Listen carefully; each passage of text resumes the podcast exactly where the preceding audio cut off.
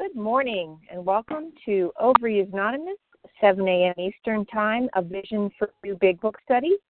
My name is Amy G. and I'm a recovered compulsive overeater. Today's date is Tuesday, April 14th, 2020. Today we are reading from the Book of Alcoholics Anonymous.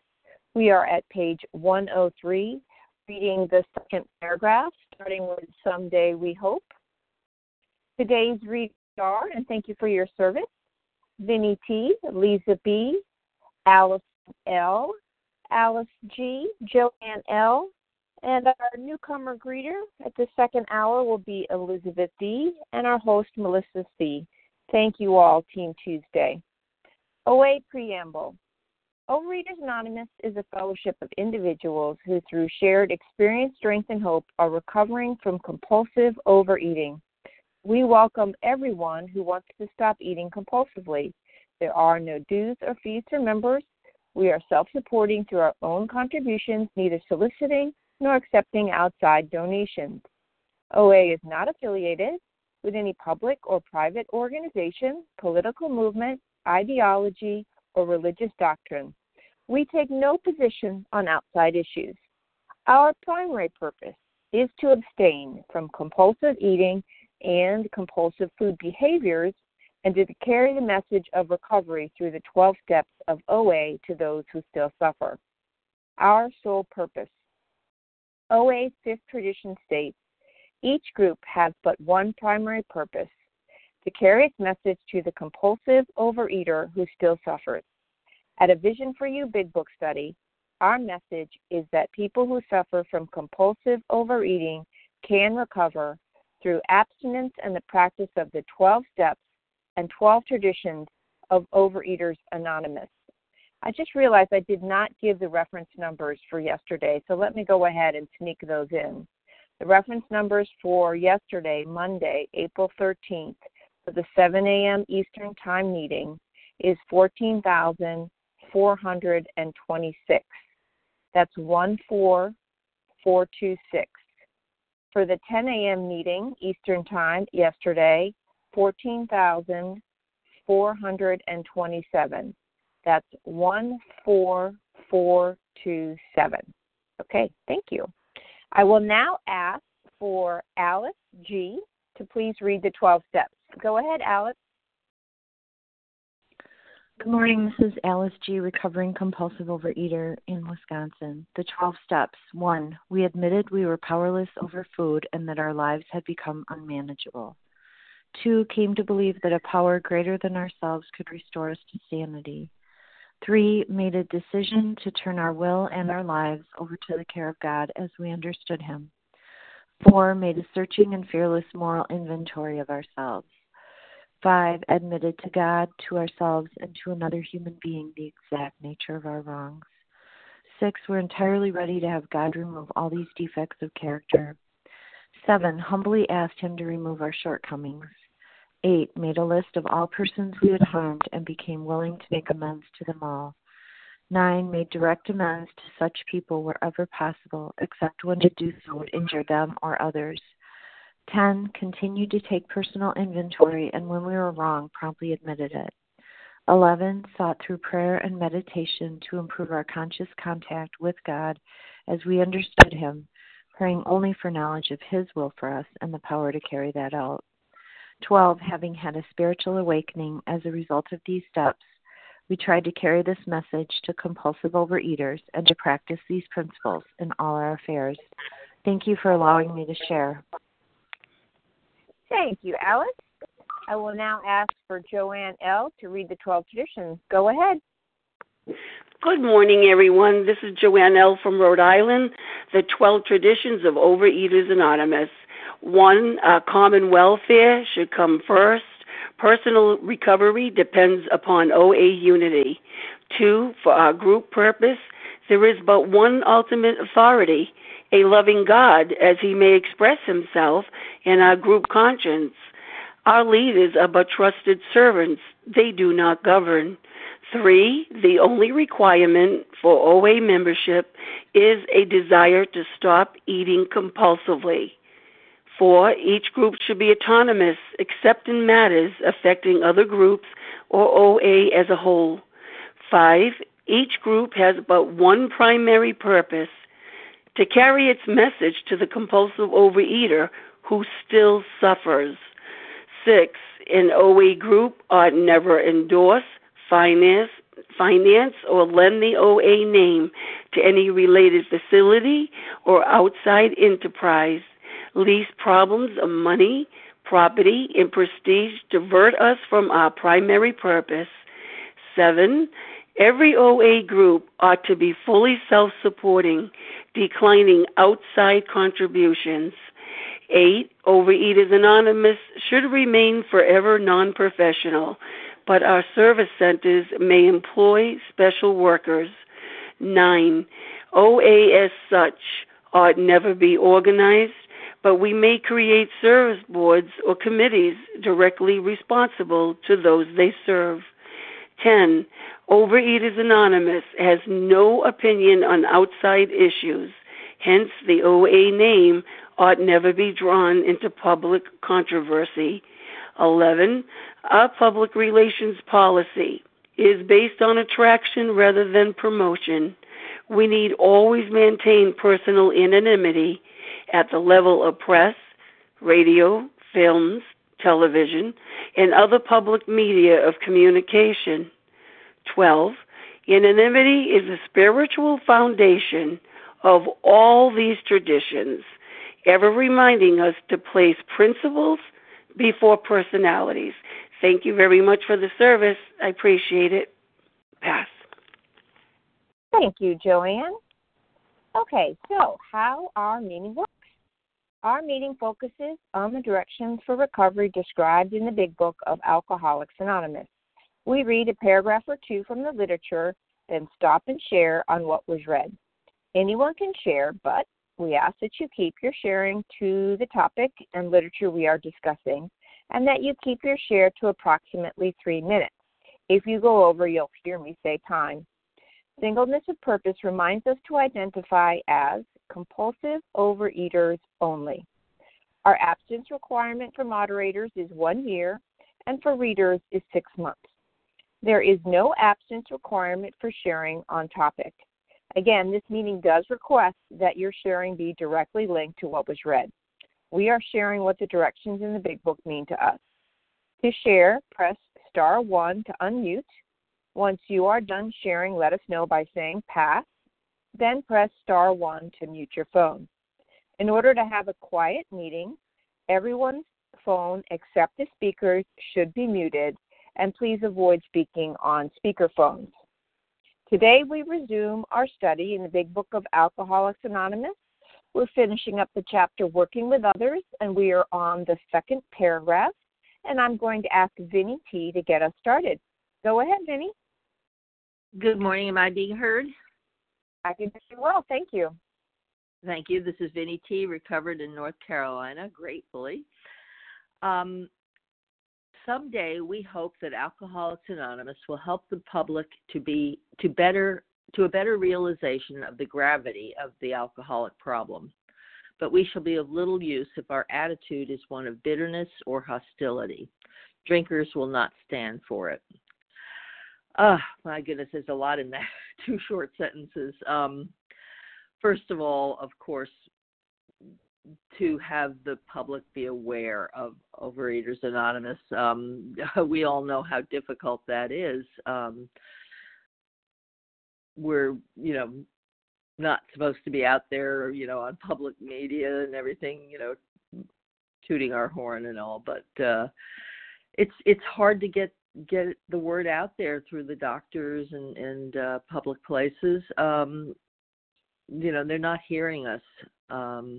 And I don't know why, because, we are so happy, living joyous and free, and it should be obvious to people. We all know lots of people, and they've noticed the difference in us, but I don't know why the word doesn't get out there more. And then the attitude of bitterness and hostility. That's not what brought me into the program.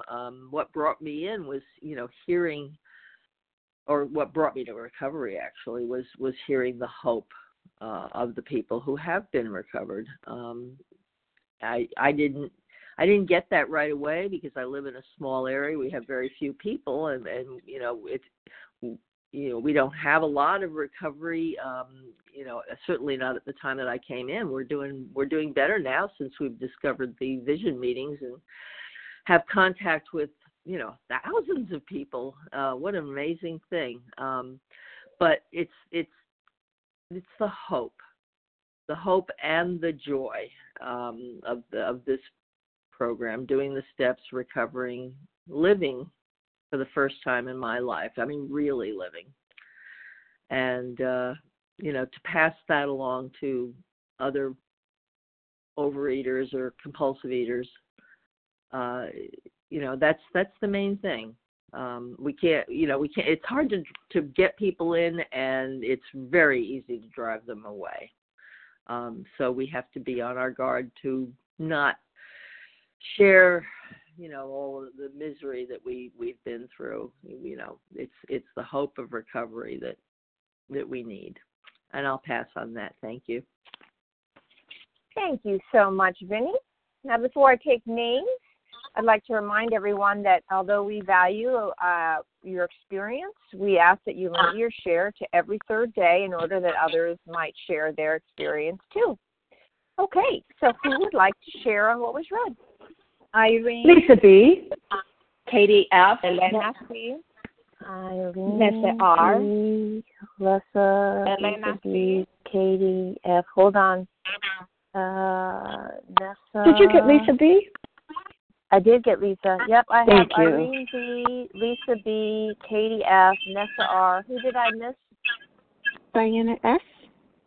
Diana. Elena C. Elena, that's who I missed. Elena C. Okay. Anybody else? All right. Well, that's a great group to start with. Elena B, Lisa B, Katie F, Nessa R, Diana S, and Elena C. Go ahead, Irene. Thank you. Good morning. Thank you so much for your service. I'm Irene B., a gratefully recovering bulimic from Baton Rouge, Louisiana.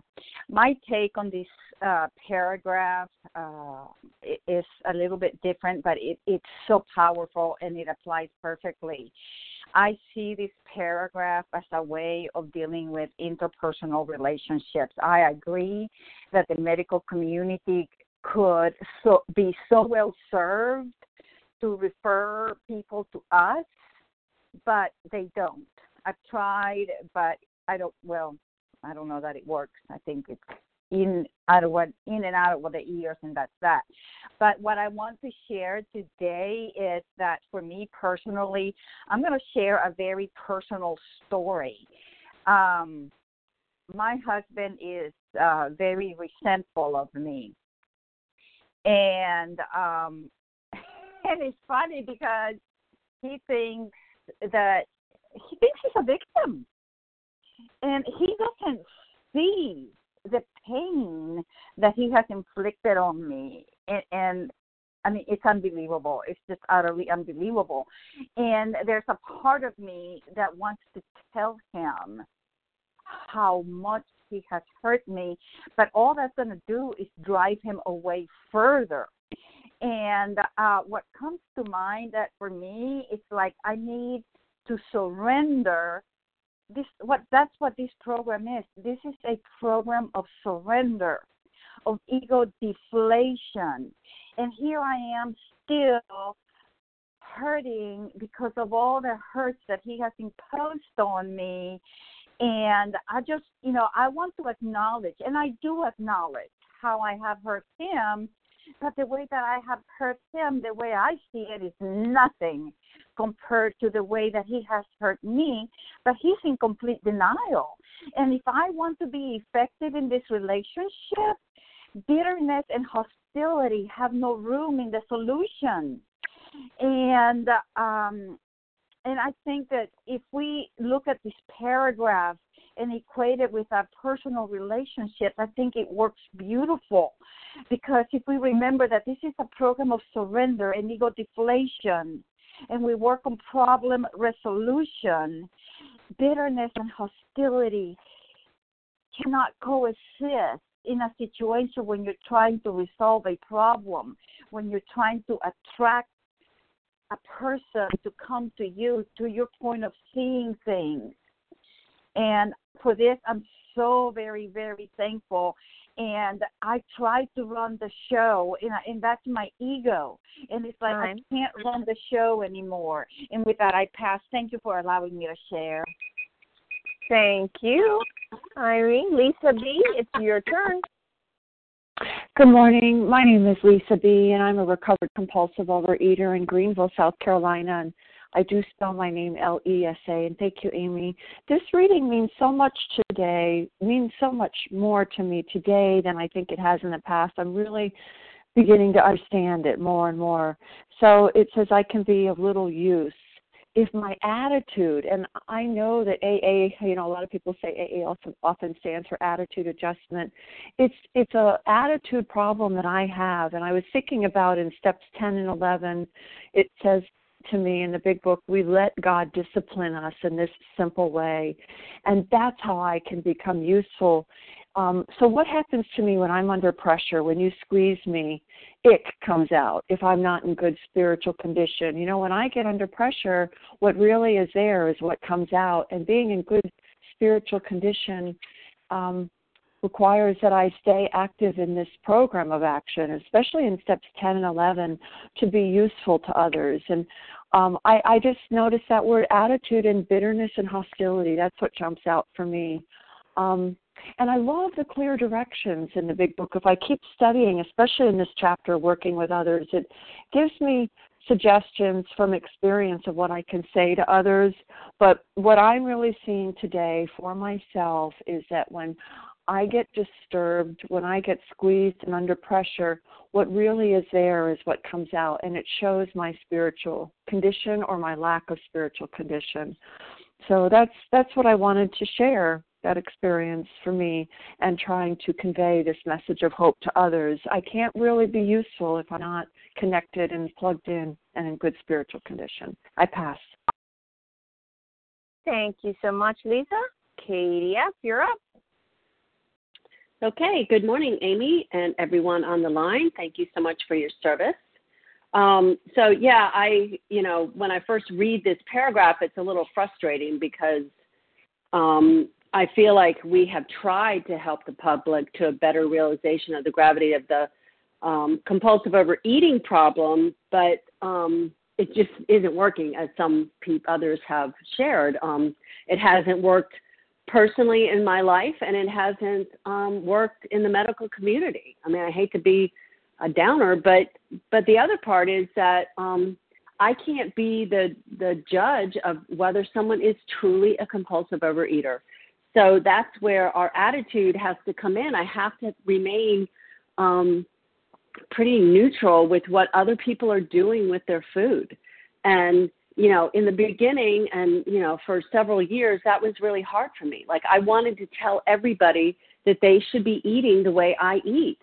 And, you know, it's really been in the last 8 years that I've been on A Vision for You that, you know, studying this big book and understanding about the alcoholic problem, about the food addictive problem, that it's not just that my body is too big or that I can't stop eating once I start. It's the mental obsession, and that is something that we can't see. You can't see that when you're watching someone eat. You can't see whether they are or whether they're not eating or what they're doing. We cannot see I can't see into someone's mind. And it takes a level of honesty that not everyone is willing to go to. So that's why my attitude has to always remain open and willing to give of myself. And, you know, sometimes I spend a long time on the phone with, you know, a newcomer from this meeting or from other meetings I attend, and they seem so enthusiastic and so interested. And then, you know, that's the end of that. I never hear from them again. And, you know, maybe I hear from them years later, and they're back at square one again. You know, but I can't be bitter and angry that they're not getting it. You know, what's wrong with you? What's wrong with you, newcomer? Why don't you want to do what I do? Why don't you just put down the food? You know, as if it was so easy for me, because it wasn't. You know, it took me revolving through these doors for 7 years before I put the food down. And, you know, it may take someone 17 years or 27 years. You just don't know. And so my attitude of an open heart and willing to work with others wherever they are and however many times they come back to me is my responsibility. And I can't be on a crusade to save the world that isn't asking for my help. And with that, I'll pass. Thank you so much, Katie. Okay. Nessa R., you're up. Hi. Good morning, Vision for You. This is Nessa R., recovered compulsive overeater in Toronto, Canada. And I second what was just said. This paragraph is a continuation of what we were reading yesterday, and this is how we treat others, how we our attitude is towards others who are in active addiction. And we tend to think about this more in terms of newcomers or people who are still out there. But this also applies to people in the rooms, you know, and it's very, very easy to get frustrated when a sponsee picks up, you know, for the third time, the fourth time, the 10th time. You know, I struggled with this disease out there for almost 4 decades, not knowing, of course, that I had a disease or the nature of that disease. And I struggled in the rooms for almost another decade. And I don't know where I would be today if it hadn't been for the understanding, the perseverance, perseverance, I guess, is the correct word, of my sponsors. You know, I had, you know, several sponsors in those times, and I, you know, and I was in and out of the food for 9 years. By the grace of God, I didn't leave like others do, because I felt understood and I didn't feel judged. You know, some of my sponsors, especially my current sponsor, treated me firmly but lovingly. Not to say that I would tell a sponsee who relapses once or twice or, you know, let alone more times, that it's okay to do that. It's not.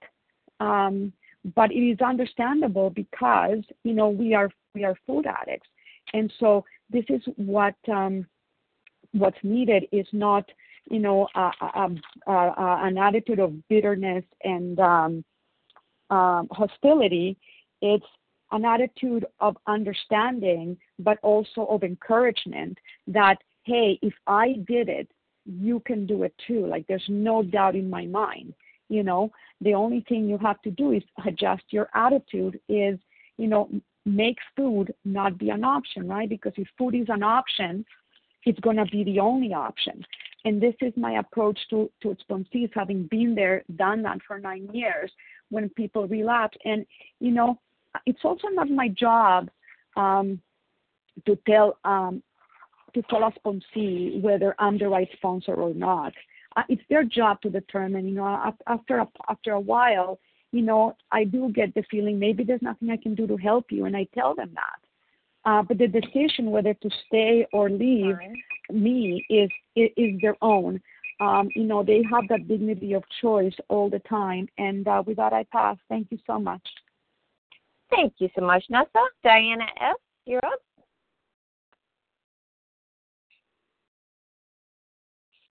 Diana, press star 1 to unmute.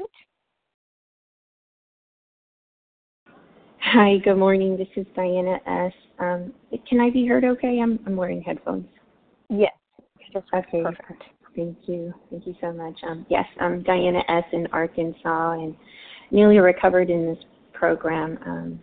I wanted to share, so this is totally God at work, but I recently did a 4th and 5th step on another program. Another 12-step program where, after spending my hour with God, this is what came up for me is I felt really bitter. I felt very angry and just, you know, I wasn't I didn't like the fact that I have to do, all this work, that I have to do all these things to stay in spiritual fitness. But, I don't have to do it. I'm choosing to do it. I'm choosing this way of life because the life that I had before wasn't working. And I have to really, really accept that what I was doing wasn't working, that, everything I had tried on my own power to put the food down or for other 12-step programs, I couldn't do it. My life was really unmanageable. And so if I accept that unmanageability, I'll have the hope and I'll wear the hope and I will want to tell people about it. But not only that, right? It's not about promoting this. This is about attracting, right? It's a program of attraction, not promotion. So I think it is, when we spend time with God, it's important to, ask for these things to be revealed to us. Like, how is my attitude this morning, God? And that nightly review, I think that's what that's for. If I'm actually taking my time and really asking God, where was I, resentful? Where was I selfish? Am I doing those 10 steps on time? Am I really being helpful? Am I really kind and loving? One of the things last night that came up for me in my review was, what could I have done better? And I usually skip right through that one because I think that, I did everything great. I really think that I fully connected with my higher power and I've been doing the work. But I actually took the time to really sit with that and have God actually answer that for me and instead of myself. So am I really surrendered? Have I completely surrendered? Do I admit my failure in trying to do something that I'm just not fit for? And once I do, I think, people will see that. And that's all, right? Like, my job is to just stay in 10, 11, and 12, and the rest, God will put in front of me. So it's that I pass, and thank you for letting me share. Thank you, Diana. Okay. Elena, see, it is your turn. Please go ahead. Good morning. Good morning, everybody. This is Elena C. from Greenville, South Carolina. And I was intrigued by this paragraph because it speaks at first, the first part, about the necessity of our fellowship, AAOA, of educating the public about the gravity of the alcoholic problem. And I know that a lot of people that don't understand this condition of addiction, they just look at it as, this or this person that does not have the willpower to overcome this, and it's, and people choose to drink or choose to eat or whatever, and there's still this beliefs out there, and educating the public is very important. And even medical profession, I think that they are starting now to unravel the physiology and neurophysiology of addiction and how it relates to the brain function. But I think not everybody does. And it's said that, addiction is still looked upon as something that's a choice. And when it's not, addiction is not a choice. Addiction is in the body. Addiction is, our body are different, the brain construction, because we have the phenomenon of craving, and there's nothing that we can do once that substance got into our body. And then the second part, that we have a power. We have a power and a responsibility to educate the public somehow, like attraction rather than promotion. And it starts with just this simple attitude of maybe like authenticity, an attitude of, you know, courage, an attitude of compassion towards others that I still have this condition, compassion for ourselves. And that's just good for me to understand that. And that attitude of compassion and courage and, you know, calm and patience and tolerance, I can only get it if I stay in my steps, if I stay in the beautiful steps of recovery. And that's the first step in educating the public about what we are having. And I'm so glad to be here with that op-ed. Thank you so much, Elena. Okay, before we open up the line for some more shares, just want to remind everyone we're on page 103 on the second paragraph, Someday We Hope. And if you haven't shared in 3 days, we would love to hear from you. So who would like to share? Nikifa H. I'm sorry, who was that? Nikifa H. Okay. Who else?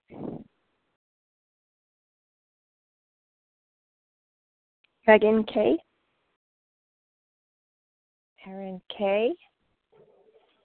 Michael M. Anybody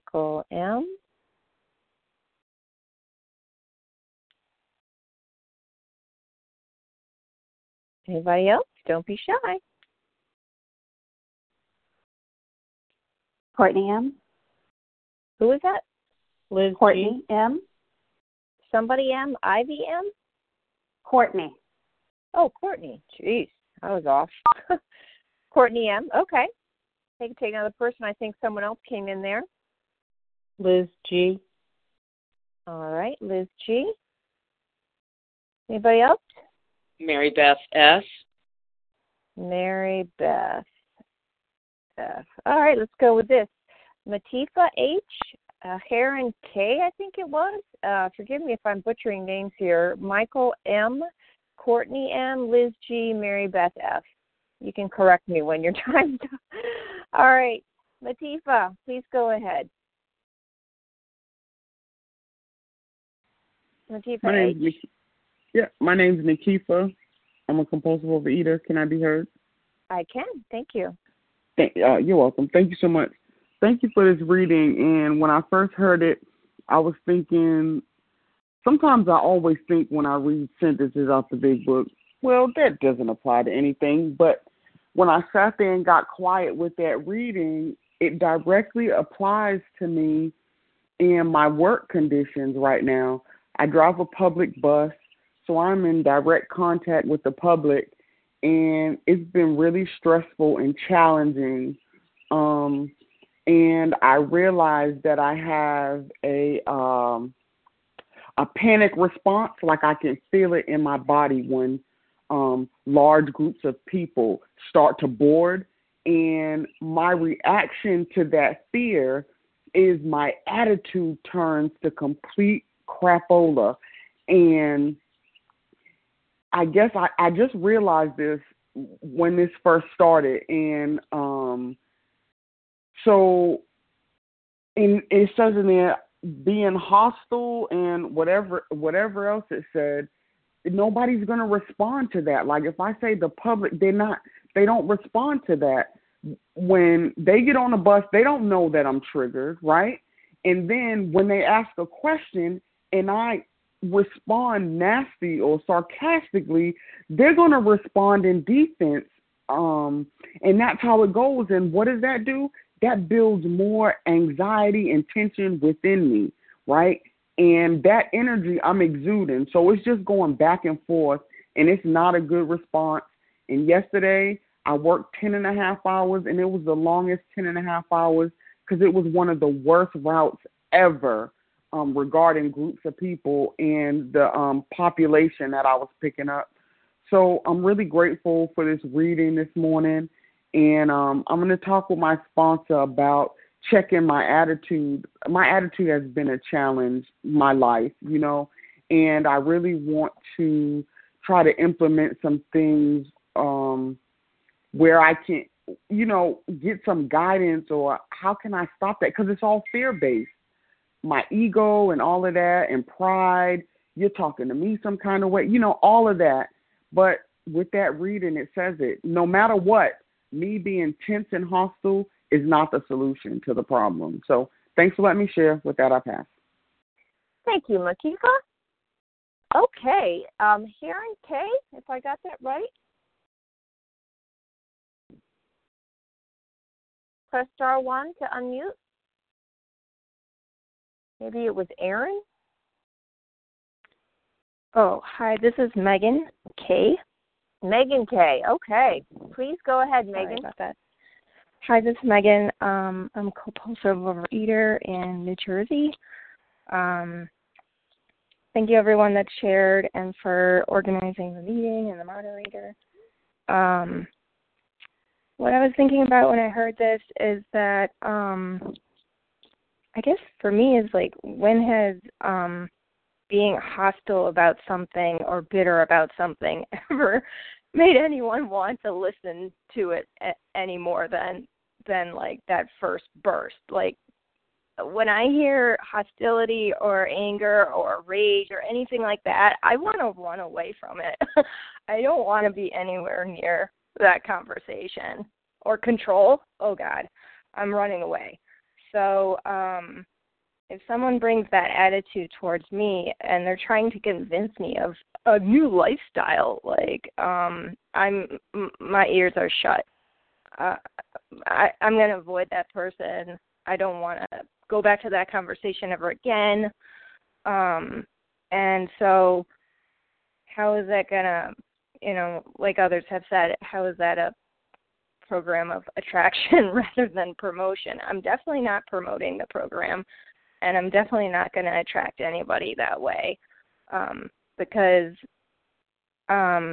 just like the previous speaker said, is if I'm doing that, I'm really living in the problem.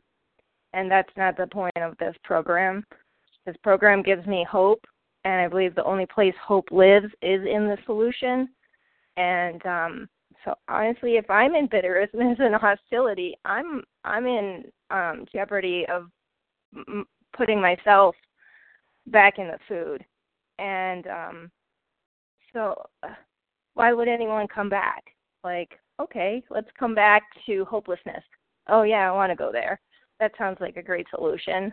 And hopelessness, and, by the way, it's not a quick fix. Like, I'm not promising you a diet pill, a magic pill. I'm not promising you, like, if you work out. I'm not promising that it's easy on top of it. So I'm bitter and hopeless, and it's a slow fix. So all of those things are not going to bring anybody to the program at all.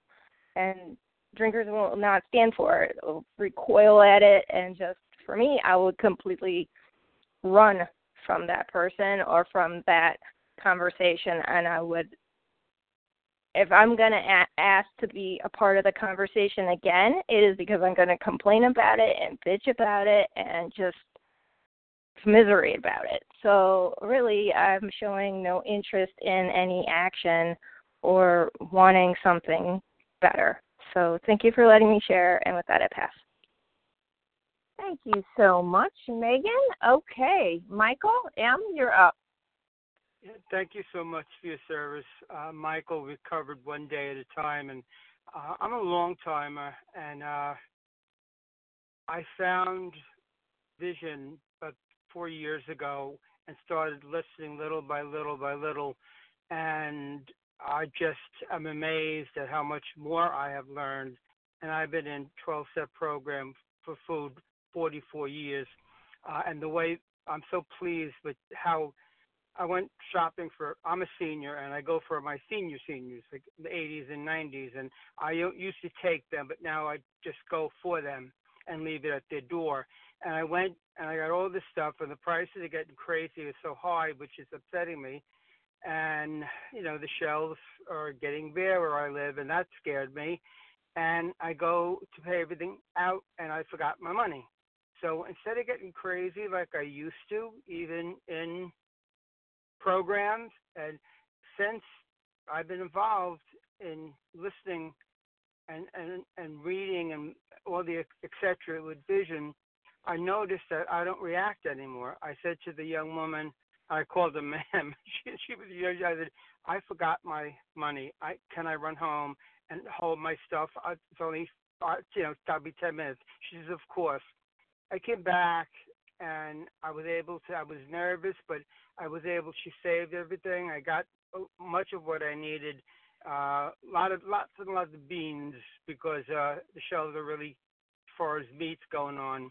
I don't need much meat anyway, but I don't like to watch the news because they scare me, saying all these things that may be happening. So anyway, I want to thank you so much for all that service, especially all healthcare workers, because I, for 30 years, worked in acute care, and I was guilty that I wanted to volunteer, but actually I'm too old, plus I have a heart problem, so they wouldn't take me. So thank you so much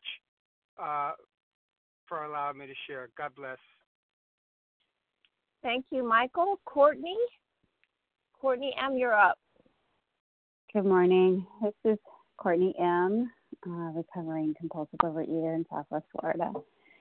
And I have no idea what I'm going to share about on this paragraph. I got to be honest with you. It was one of those nudges from my higher power that said it's time for you to speak up. So we shall be of little use if our attitude is one of bitterness or hostility. This actually kind of came up for me. I know that this chapter is regarding working with others, and that's where the thrust of this paragraph was meant to go. Like, we can't help people if we're being hostile or bitter. And I get that, but it's kind of funny. This morning I had a run-in with my own hostility and bitterness when I had a really terrible night's sleep last night. I feel like I barely slept. And I am at home with my 4-year-old son, who is highly energetic, and he slept perfectly well last night. So he's got tons of energy. And I ended up sleeping past the normal time that I wake up.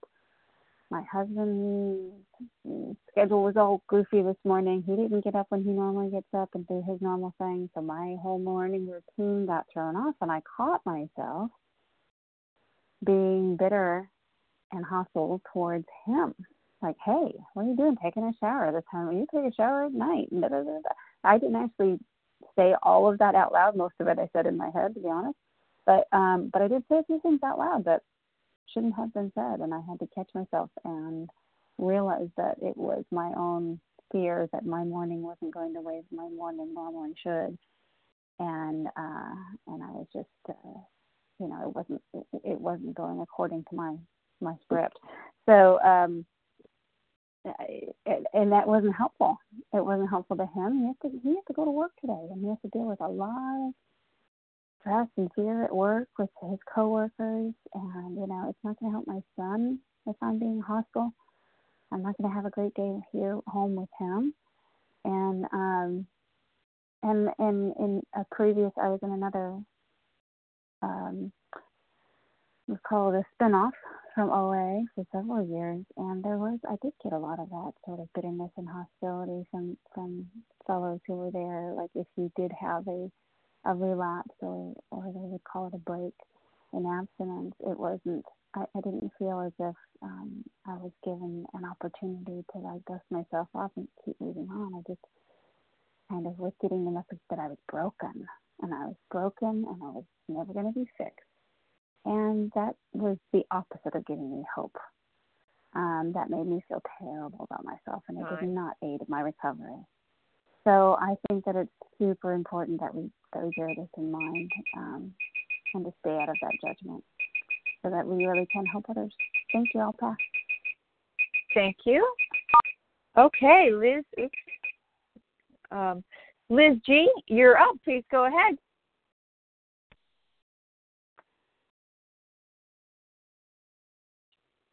Liz, press star 1. Was it Liz K? No, I think it was Liz G. Liz G, are you there? Okay, well, if you can come back in after Mary Beth. Mary Beth. Mary Beth F., please go ahead. Hi, this is Liz. Oh, there you are. Hey, right, good morning. Whoops. Wait, hold on one second. It took a second here to get Liz on the line, Mary Beth. Do you mind waiting? No, not at all. Not at all. All right. Thank you. Go ahead, Liz. Thank you. This is Liz from Connecticut. The first time I've been speaking up here. I am an overeater. Welcome. Thank you for having me. And I could relate to this as it says working with others. And I thank God for all the people that wrote this book, or Bill W. for writing this book, because it says someday we hope that Alcoholics Anonymous will help the public, and it certainly has helped me in multiple programs. But in OA, I think about this attitude of bitterness and hostility. And many years ago, I came into OA meeting, and some person was sharing. And the whole entire meeting, he talked about what he ate, and I walked out of there angry and bitter, and I never came back for many, many years later. And this reminds me to be not bitter and not hostile towards myself. I can be bitter and hostile towards others, but aren't I bitter and hostile towards myself? What a shame. Why didn't you do this? Why didn't you do that? So it's a reminder to be kind and loving and tolerant for myself as well as others. And I have pushed programs onto family members because of the pain I was in. I hated seeing my brothers and sisters overeating, over-drinking, whatever it was, and wanted something else. But it was all about me. So when it's about others, I make a difference, I think, with loving, patience, tolerance. So still working this OA program, and I thank God for a sponsor who is loving and tolerant and kind and firm, too. So thanks for listening. Bye. Thank you so much, Liz. Welcome aboard, as they say. All right, Mary Beth, please go ahead. Hey, good morning, family. This is Mary Beth from South Bend, Indiana, and gratefully recovered bulimic and compulsive everything. I love what I have heard so far. And I really appreciate this paragraph that Jenny read. And it really reminded me, based on her share, about working with doctors. And I've been... You know, I've been an eating disorders mental health advocate for a long time, but I know I have to be careful about not breaking traditions regarding promotion. So just very quickly, I've lost both of my sisters to the ravages of eating disorders. And I have a particular strident attitude, shall we say, which I really need to be careful about around docs. So what I have found is that when I approach my own doc, you know, it's taken a while for us to build a mutual trust with one another. But the thing that helped most is for me to be rigorously honest with her and to open up to her and talk to her about my issues and to share my experience, strength, and hope, right? So when I'm honest with her and also sharing the great tidings, she is more willing to listen. And, you know, what I've come to understand is that doctors, you know, they're like anybody else. They're not going to be open if I'm coming to them with anything other than fit spiritual condition. So having said that, you know, there are a lot of ways we can be useful. While I won't promote any of them here, there are a lot of national support things that you can get involved with. And so I just want to say that has helped me really in my own service is to talk about it to doctors. And the biggest blessing in my life today, and I'll wrap up with this, is that I'm working at Notre Dame University, and I am role-playing with pre-med students on working compassionately with their patients.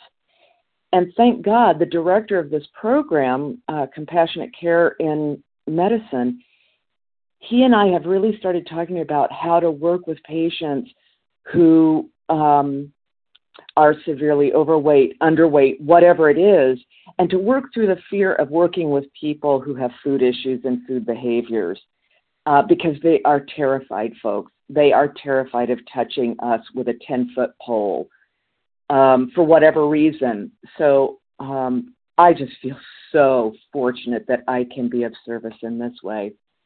Love you all. Have a great day. With that, I pass. Thanks. Thank you, Mary Beth. Okay, so we have time for basically one more share.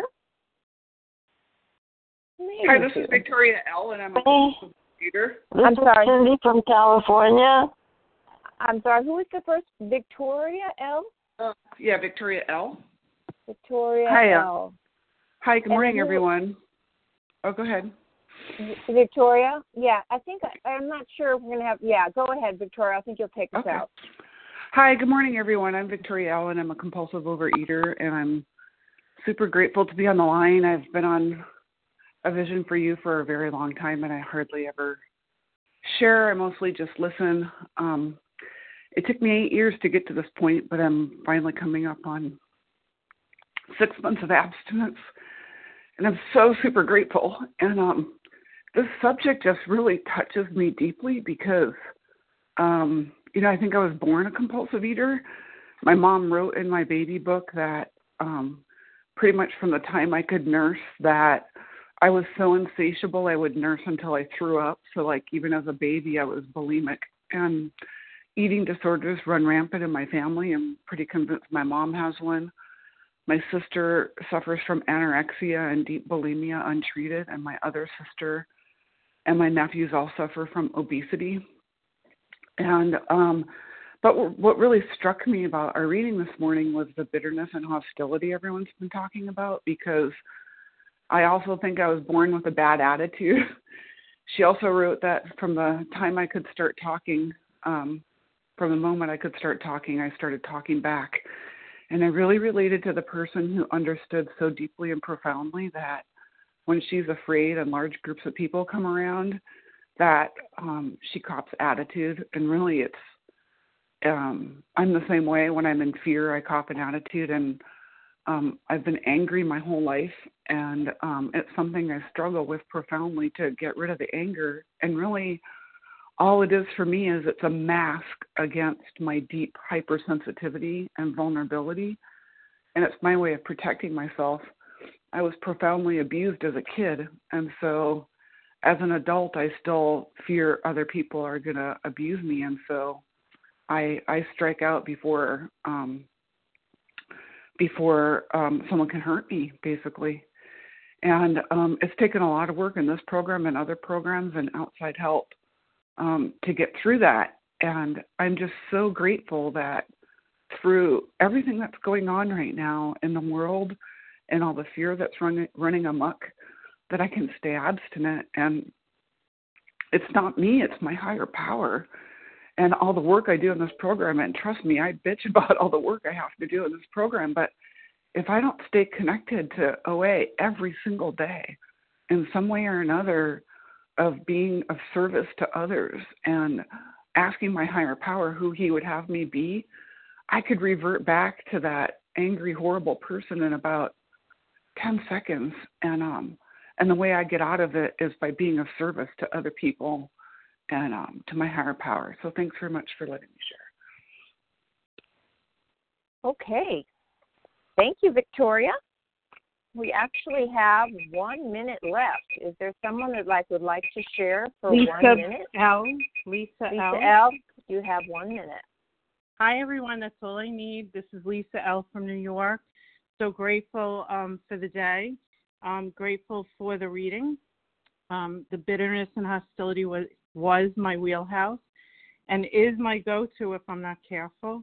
So I'm grateful that I have this call every day to remind myself of who I am and my higher power. And so I have to say today's my birthday. And thank you.